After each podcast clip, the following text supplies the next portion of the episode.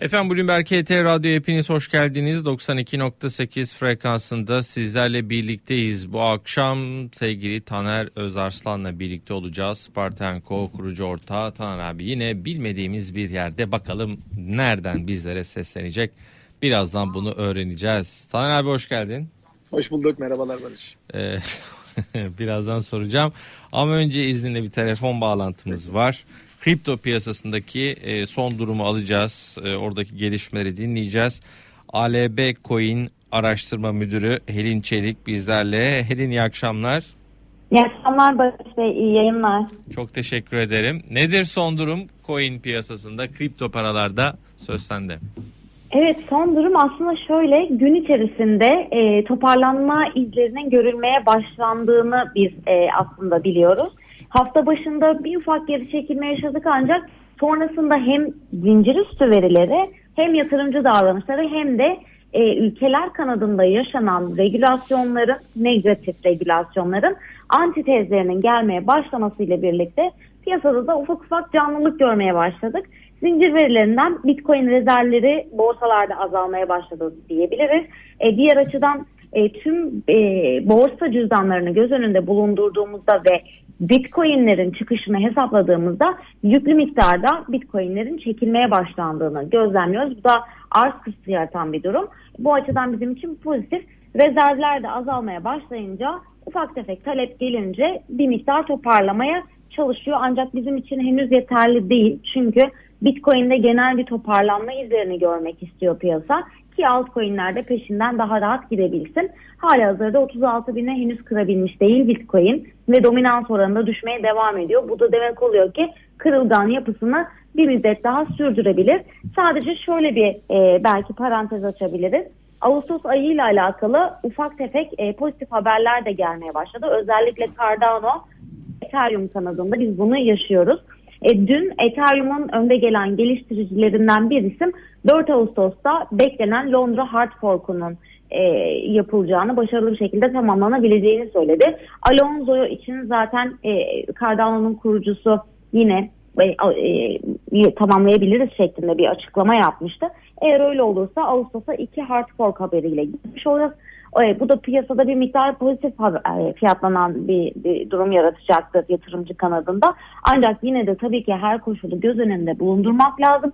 Bitcoin'in fiyatını ayrıca takip etmek lazım diyoruz. Peki Helin çok teşekkür ederim aktardıkların için.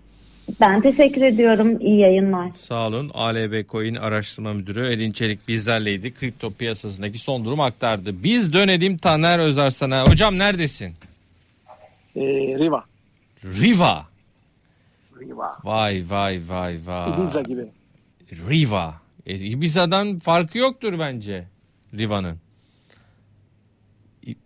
Tan Eyvah bağlantı.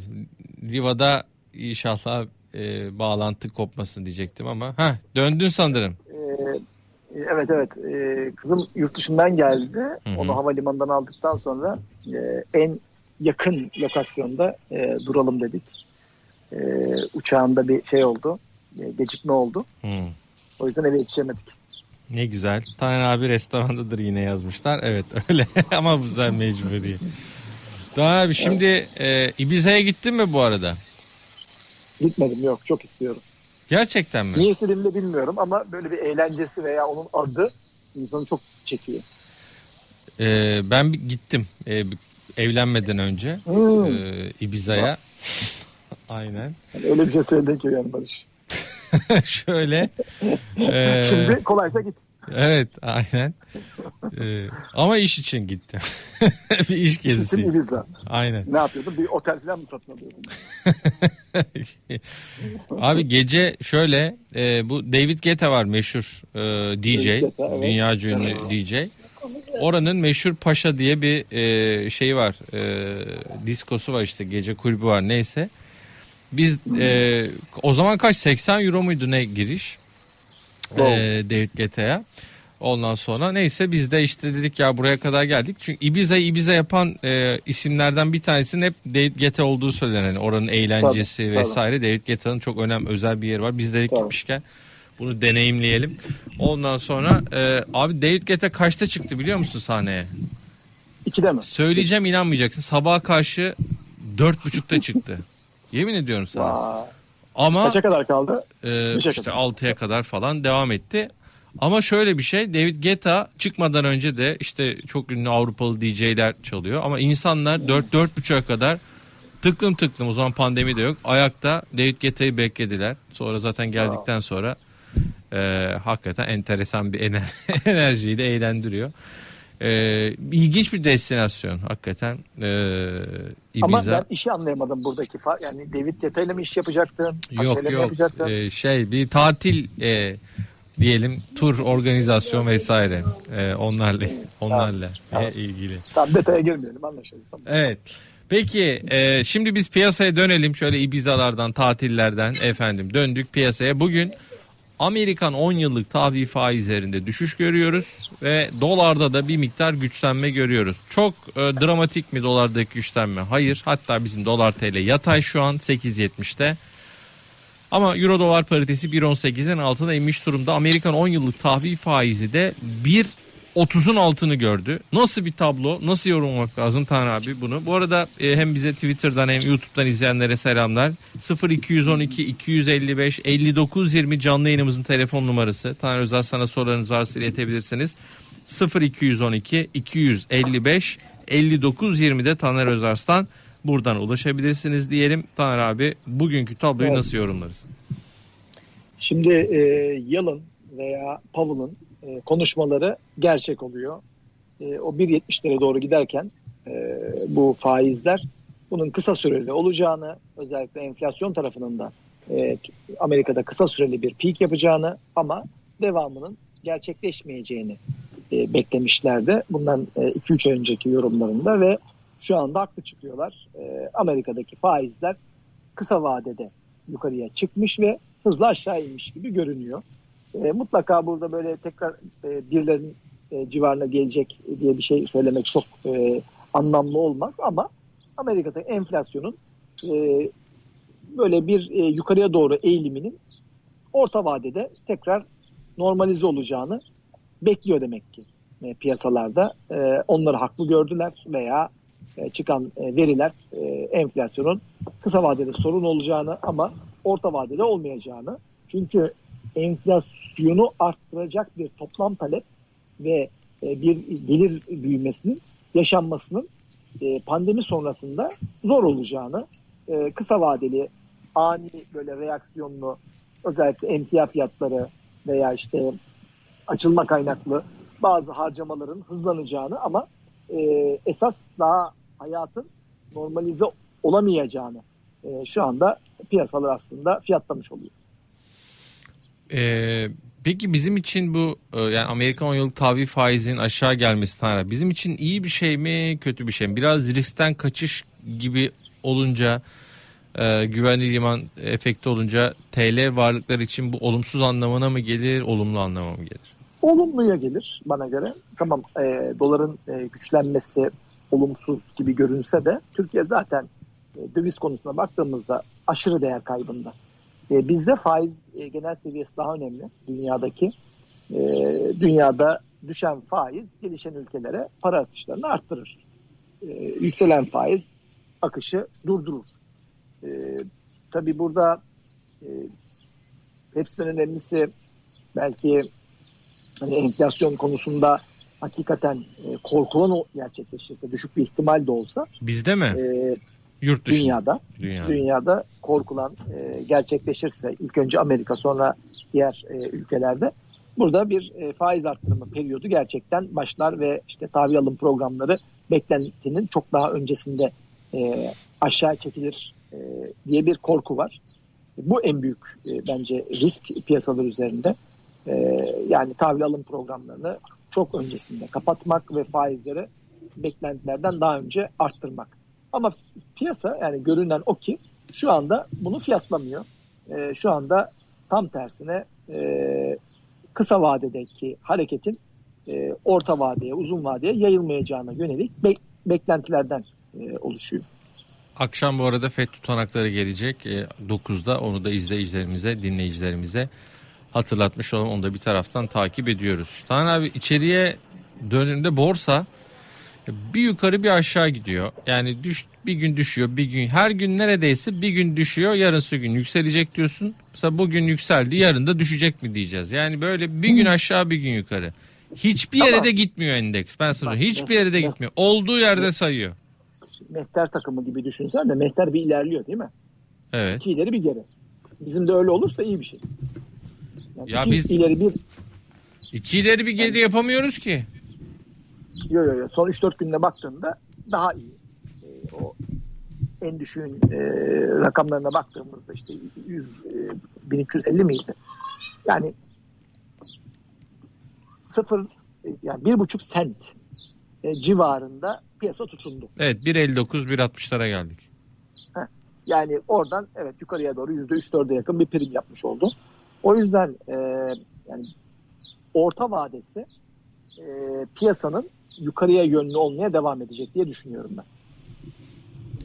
E, bu bizim için bir e, piyasada fırsattır. E, gevşemeler. E, Türkiye'de tabii e, bu biraz daha hızlı olabilirdi. Biraz daha güçlü olabilirdi. E, yükselen enflasyon, e, Merkez Bankası'nın e, faiz indirimlerini öteleyecek beklentisi ve dalga boylarının düşük olacağı beklentisi e, banka hisselerine istenildiği kadar talebi yaratmayabilir. Bana göre çok çok ucuzlar. Yani o da şu demek %50 prim yapacağını %30 yapar. O Tabandan kadar yüksek itibaren prim bekliyor musun bankacılıkta? E zaten ben geçen hafta e, bir tweet atmıştım hatta senin yayında da konuştuğumuzdan beri %10'a yakın prim yaptı büyük bankalar. Hı hı. E, Garanti Bankası. Geçen ay en çok, onlardaydı. e, Şu yaban- anda 8 80'lere doğru yükseldi. Evet en çok da Garanti Bankası alınmış. Evet geçen ay yabancının en çok aldığı hisse senedi Garanti Bankası olmuş. Ee, banka bir giriş olmuş biraz. Evet Türkcell'de galiba bir şeyler vardı. Bankalarda hiç değilse satış gelmiyor artık. Önemli olan o. Dün e, Mehmet Aşçıoğlu ile beraberdik. Mehmet abiye selamlar olsun. Mehmet Aşçıoğlu da dedi ki e, diyor ki yani artık borsanın borsa e, ha dedik yani çok yükselecek falan böyle bir şey söylemiyorum ama borsa düşmez daha dedi. Neden? Çünkü düşeceğini düştü çıkan yabancı çıktı dedi. O yüzden ben borsanın düşemeyeceğini düşünüyorum dedi. Yani düşemiyor dedi zaten bak dedi. Ee, biraz öyle bir tablo var sanki. Hani tabii bilemeyiz yani bugün yarın ne olur yani yarın bir gün hiçbir şey, Şöyle, şey borsa ifade edemeyiz aynı ama. kalabilir. Bak aynı kalabilir. Emtia fiyatları e, belirli bir yerde tutunuyor şu anda. Ama yükselmiyor. İşte emtia şirketleri zaten borsa endeksinin ciddi bölümünü onlar götürmüştü. Yani bankacılık endeksi %15 lira en fazla payı. E, endeks üzerindeki ağırlığı. Sanayilerin çok daha fazla şu anda. Emtialar aşağı gelirse borsa endeksi yerinde sayabilir veya gerileyebilir. Bak onu söylüyorum. Ama bankacılık ve bunun türevleri, holdingler vesaire bunların artık aşağı doğru düşecek yeri falan kalmadı. Koç Holding e, mesela hisse geri alım açıkladı. Tabii. E, bu konuda da yani ne dersin? Ya bazı başka şirketler de bunu yaptı. Bunun e, anlamı, Vallahi etkisi nasıl değerlendirirsin? Gerçekleş, gerçekleştirmedi. Yani yaklaşık 15 tane 20 tane şirket var e, son bir sene içerisinde geri alım açıklamış. Ama çok azı hisse aldı veya hedeflediğinin çok altında alış yaptı. E, Koç Bunun- Holding'de bildiğim yaptırımı da yok, değil mi? Başlatmadı. Yok söyleniyor. Öyle kalabiliyor. E, net olmak lazım bu işlerde. Halkbank'ın da vardı. Bunun bence bir Ee, regülasyonu gerekmiyor mu? Yani, Yani- açıklayan alsın. Açık almıyor almıyorsa e, bu açıklamayı yapamasın falan gibi. Ya da aldığında işte şu kadar aldık planımız şu. E, ve bunun hani takibi. E, çünkü yani e, dediğin Doğru. gibi yapmayacaksan bunu açıklıyorsun ama yapmıyorsun. Bu sefer yatırımcının güveni Koç Holding için söylemiyorum. Diğer zaten bir dolu firma var. E, şöyle bizim arkadaşlarımız e, grafiğini de yapmışlar. E, bunun mesela bir takibi e, ben bunu mesela konuştuğumda diyor ki e, uzmanlar ya Barış bunu yatırımcı kendisi değerlendirecek. Hani bunu illa böyle bir e, düzenleyici otoritenin baskısı sıkılaması değil. Yatırımcı diyecek ki arkadaş bu firma gitse geri alımı yapacağım dedi yapmadı. E şimdi bunu bir dahakine alırken o zaman düşünecek ya da öyle değerlendirecek diye ifade ettiler. Sen ne dersin? Yani bana göre bir açıklamada bulunuyorsa bunu yapması lazım. Ee, bir açıklamanın biraz daha detaylı olması lazım. Yani e, nedir ki işte bir fiyat söylüyorlar. Bu fiyatın altında diyor. Bu kadar lot diyor. E, ama hangi süreyle? E, o süre ilerledikçe o taban fiyat yukarıya çekilmeli mesela. Yani en yüksek fiyat dediğin noktayı yukarıya doğru ibla etmeli. Yani bir program dahilinde yapacağım diyorsa da yapmalı bunu. Yani deyip de yapmamak e, yatırımcı nezdinde olumsuzdur ama sözünü tutmamış bir e, şirkete de e, dediğin gibi e, mevzuatın izin vermemesi lazım. Çünkü e, ticari hayatta söz namustur. Verdiğin sözü tutman lazım. Yani normal etikler dışında söz ediyorum. E burada da bir taahhütle yatırımcı aslında bir şey söylemiş oluyor. Nasıl ki halka açılırken bir şirket işte ben sene sonunda bu karı elde etmeyi hedefliyorum deyip de tutmazsa SPK sen yatırımcıyı kandırdın diyor. Ceza da kesebiliyor. Hatta, diyor mu? E, tabii ki diyor. Hatta onu rücu edilmesine de imkan tanıyor. Yani buradan zarar görenler varsa onları da rücu ettiriyor. Veya işte silsileyle dava açılmasını Şaka yapıyorsun. Diyor. Tabii ki. Ee, Allah Allah. Tabii ki söylediği hedefi tutturamazsa e, belirli yaptırımları var SPK'nın. E, e, bunda varsa verdiğin sözü tutmuyorsun. Al başına dert. Veya tutmazsa örneğin diyor ki ortak satışım yapacaktın. İki sene daha beş sene daha uzattık bunu diyor. Yani zorlayıcı etkenler yapıyor. Öyle kolay hmm. söyleyip yapmamak e, olmaz diyor. Tabii piyasalar şartlarından kaynaklanan belirli sebepler olabilir. Burada e, ekstrem durumlar gerçekleşebilir ama genel olarak e, verilen sözün tutulması esası vardır. E, şimdi şu andaki mekanize sistem, bilgisayarlı sistem evvelden tahtaya yazılıyordu. E, alışlar satışlar e, veya işte pit sisteminde Amerika'da sözle gerçekleşiyor. 100 lot aldım diyor. Artık ona kimse sen buna teminatı koydun mu filan demiyor. O sözü bitti. Yani borsanın esası söz üzerine zaten. Bir telefon alacağım. E, bu konuyu belki biraz daha devam edelim. 0212 255 59 20 0212 255 59 20'den can, canlı yayında bize katılan Mehmet Bey merhaba. Ha, merhaba iyi akşamlar. Teşekkür ederim. Açıklamalarınızı dinliyoruz güzel. Ee, şöyle bir yani borsayla şey yaptınız da yani merdiven ne içindir? Hani inmek ve çıkmak içindir. Yani borsanın hep böyle çıkması normal bir şey değil. Yani hep çıkacaksın hiç inmeyeceksin olmaz. Tamam. Borsa 90 binlerdeyken ben borsa 120 bin olur demiştim ama yani bir soru işareti de koymuştum. Bir şey bir sürü belirsizlik var demiştim. Hmm. Ee, e, borsada borsaya son zamanda girenler bayağı bir dayak yediler olmaları gerekiyor.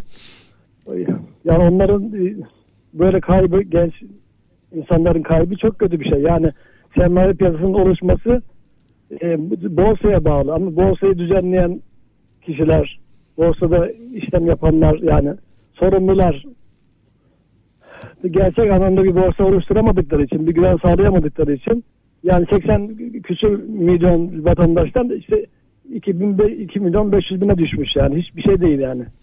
Emeklilik diye bir şey yok bundan sonra. Emeklilik işte bu hisse senedi alacaksınız temettü alacaksınız. Temettü veren firmalar yüzde on bile değil yani belli sayılı 3-5 tane firma var.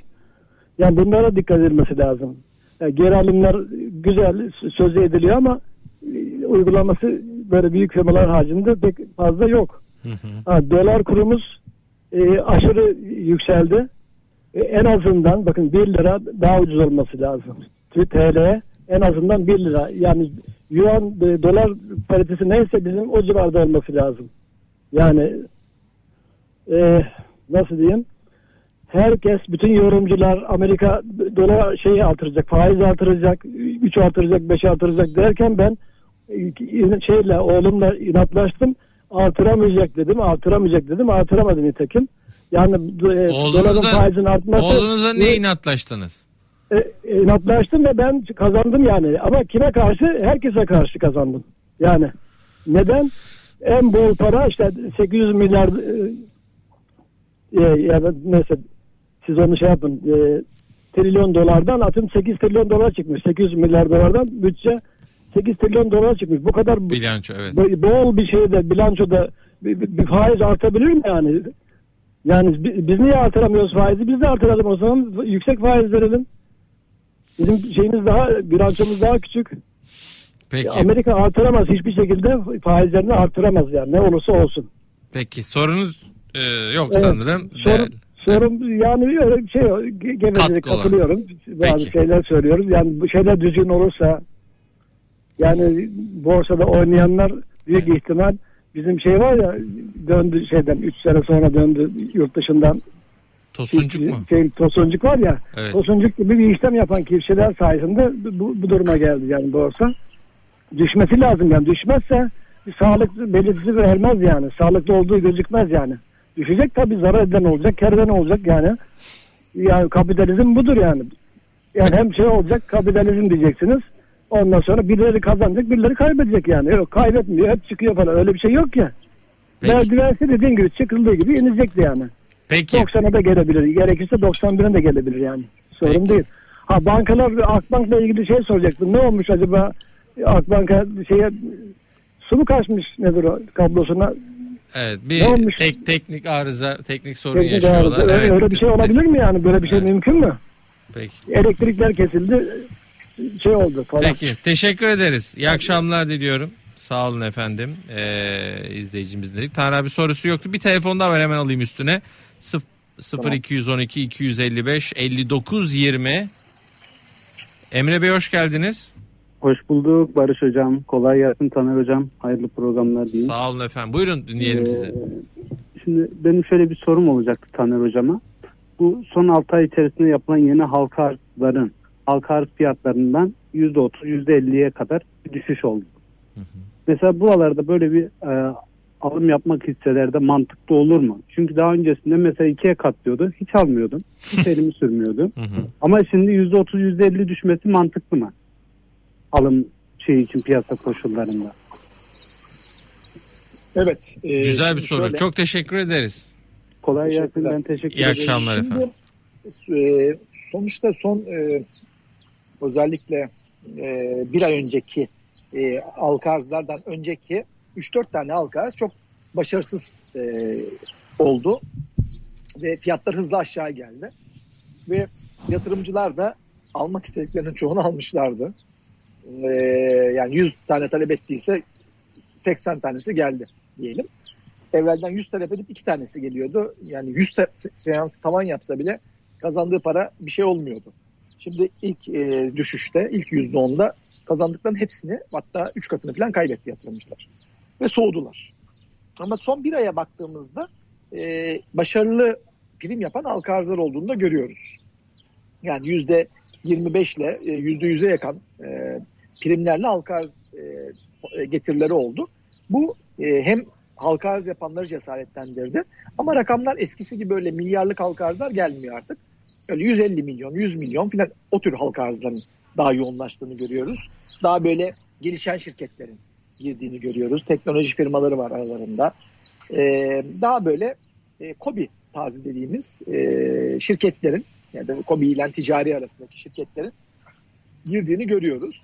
E, o yüzden e, biraz daha e, böyle hareket potansiyeli var. Yani büyüme potansiyeli olunca şirketlerin ve özellikle şirketlere para eğer giriyorsa yani ortakların cebine girmiyorsa bunu e, işletme sermayesi veya yatırım sermayesi olarak kullanabilirlerse şirketler böyle güzel hikayeler yazabilirler. Ve o halka arzlara girenler de böyle başarı hikayesi görmeye başlayabiliriz önümüzdeki dönemlerde ama bu hakikaten hani borsaya girmek gibi bir şey halka arza girmek. Hani borsaya da hisse senedi aldığında hepsi yükselmeyebilir. Halka arza da aynı şey geçerli. O yüzden hani şirketi iyi bilmeleri lazım. O şirketin hakikaten o parayı iyi kullanması lazım. İyi kar marjlarıyla e, satış yapıyor olması lazım. Yani talebinin Peki e, soru, olması lazım. Soru yani halka açıldı çok düştü o alınır mı mesela? Alınmaz. Şirkette Öyle sorun şey yok. Ha? Şirket, Şirket zaten sorun bir şey diyeceğim abi. Şirket zaten sorun olamaması lazım. Neden? Zaten yeni halka arz olmuş.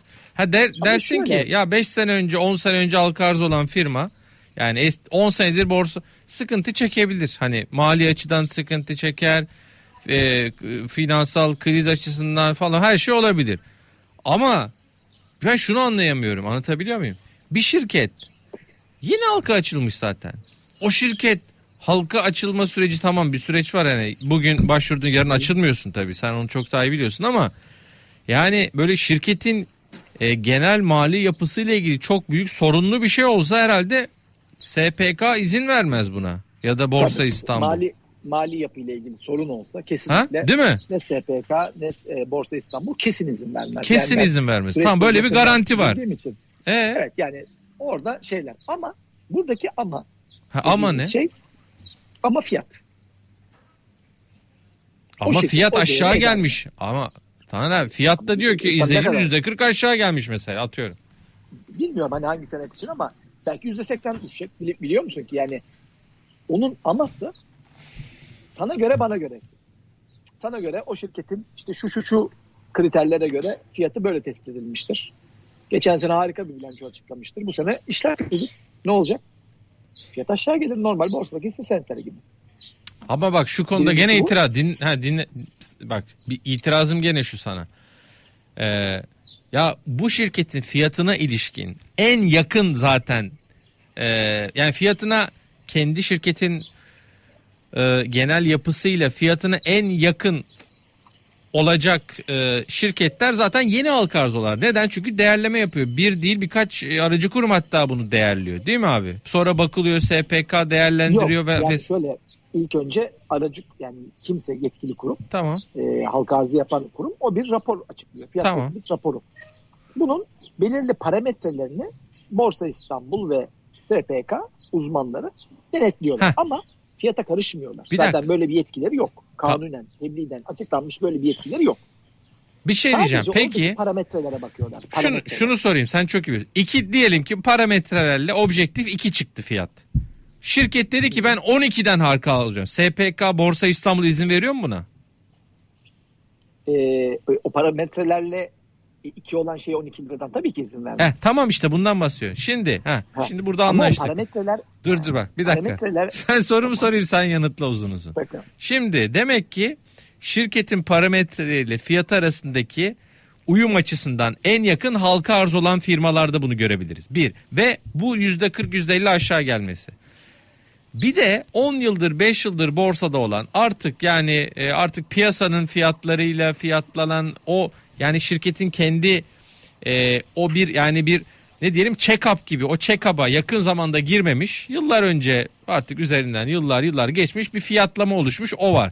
Şimdi dolayısıyla benim hani sorum anlatabildim abi. Yani yakın dönemde böyle bir check-up'tan geçip bir fiyatı oluşmuş şirketin fiyatının %50 aşağı gelmesinin bir e, potansiyel oluşturup oluşturmadığı hikayesi. Şimdi fiyatı belirleyen ana unsur arz taleptir. Ee, sen istediğin kadar şirketin ucuz olsun, o şirket yükselmeyebilir. İstediği kadar pahalı olsun, düşmeyebilir. Burada e, bu hissede işlem yapan e, kurumsal yatırımcılar, yabancılar, büyük oyuncular bunların dediği olur. Küçük yatırımcı da o akıma kapılır. Fiyat yükselirken yatırımcı satmaz. Fiyat düşerken de e, yatırımcı böyle ben alayım, e, pozisyon alayım demez. Daha düşsün der, bakalım der vesaire.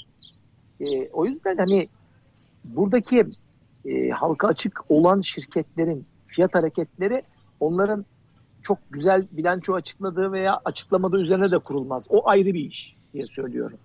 Orası biraz daha likitte ile ilgili. Likiditesi güçlüyse çok e, hisse senedi varsa tabii ki piyasa normlarına daha uygun hareket eder. Yani piyasa e, rasyonel hareket eder ama olmayabilir bu sığ hisselerde özellikle. Şimdi borsada açılanların böyle çok e, likit hisseler gelmiyor.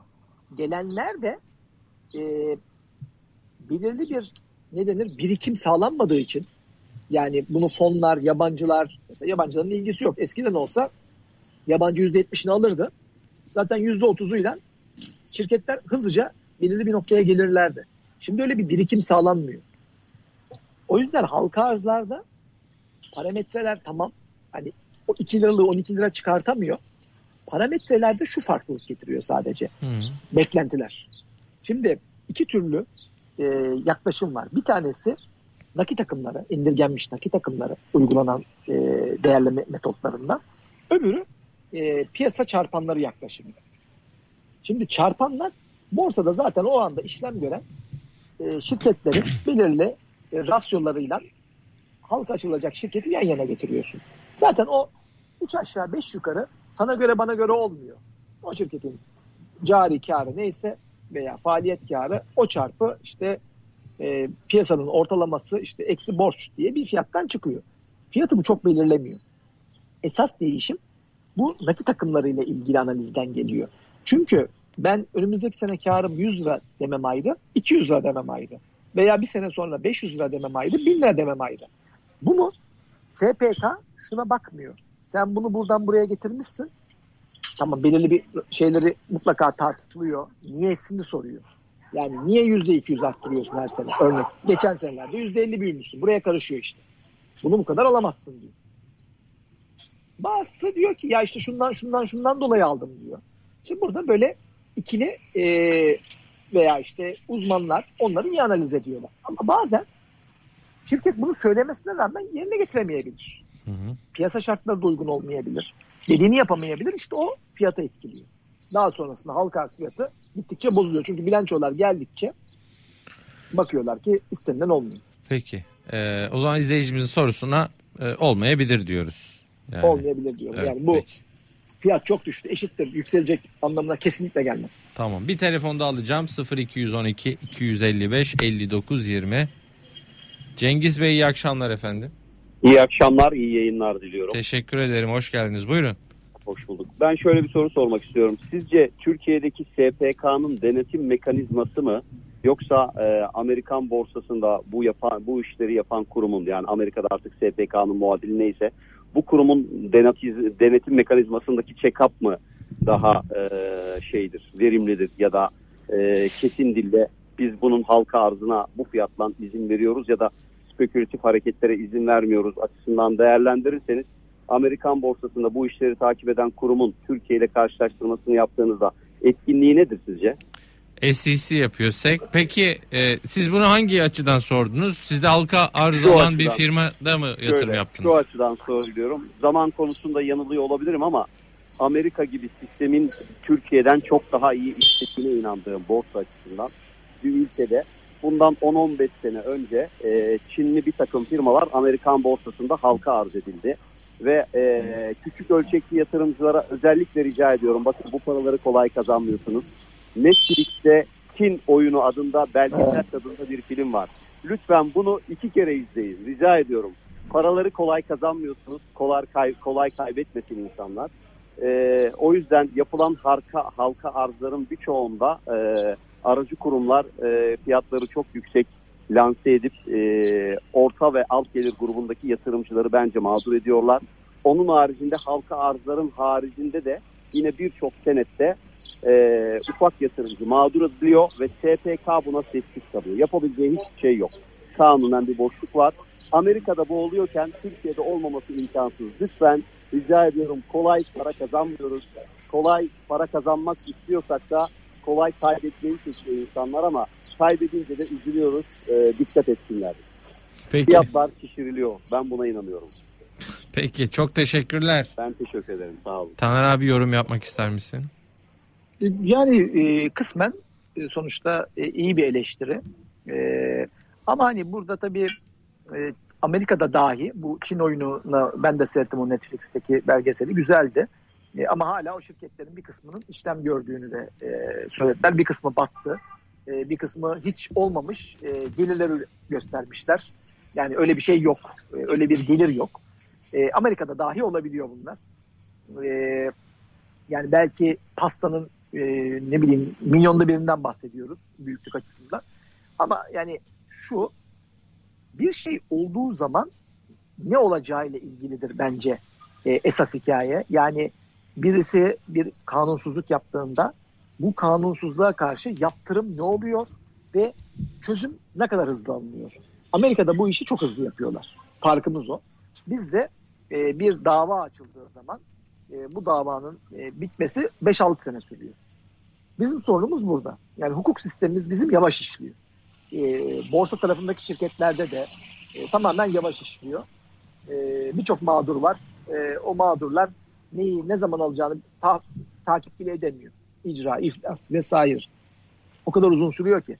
Bence sorunumuz bu. Yani ceza verilse dahi e, bunun zamanı çok uzun oluyor e, ve yapanın yanına kar kalıyor genel olarak baktığımızda. Yatırımcı mağdur oluyor. Amerika'da çok daha hızlı çözüm e, alınıyor e, ve daha korkuyorlar. Daha kanun yani bu tür e, suçların cezası çok daha ağır. Yani bir e, insider trading'in hapis cezası var Amerika'da. Bizde de var ama ben hiç yatan görmedim. insider trading ile ilgili. E, çok büyük suç. E, içeriden bir bilgiyi gizlemek, satmak vesaire. Hani bu borsa filmi vardır ünlü biliyorsun Michael Douglas'ın. Evet. Orada dahi işlenmişti. E, adam Amerika'nın en büyük e, fon yöneticilerinden bir tanesi. Onun bile e, çok ciddi bir yaptırım olmuştu. Bir araya gideceğiz. Aranın ardından Taner abiye veda edeceğiz. Efendim devam ediyoruz. Spartan Co kurucu ortağı Taner Özarslan efendimiz. Taner abiyle son ufak ufak tamamlayalım.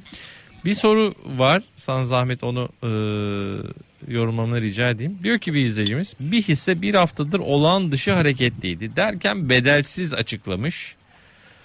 Bu da son derece güvendiğim bir şirketti. Birileri önceden haber alıp fiyatladı diyorum Barış Bey diyor. Ee, bu konuda acaba ne dersin Taner abi şirket?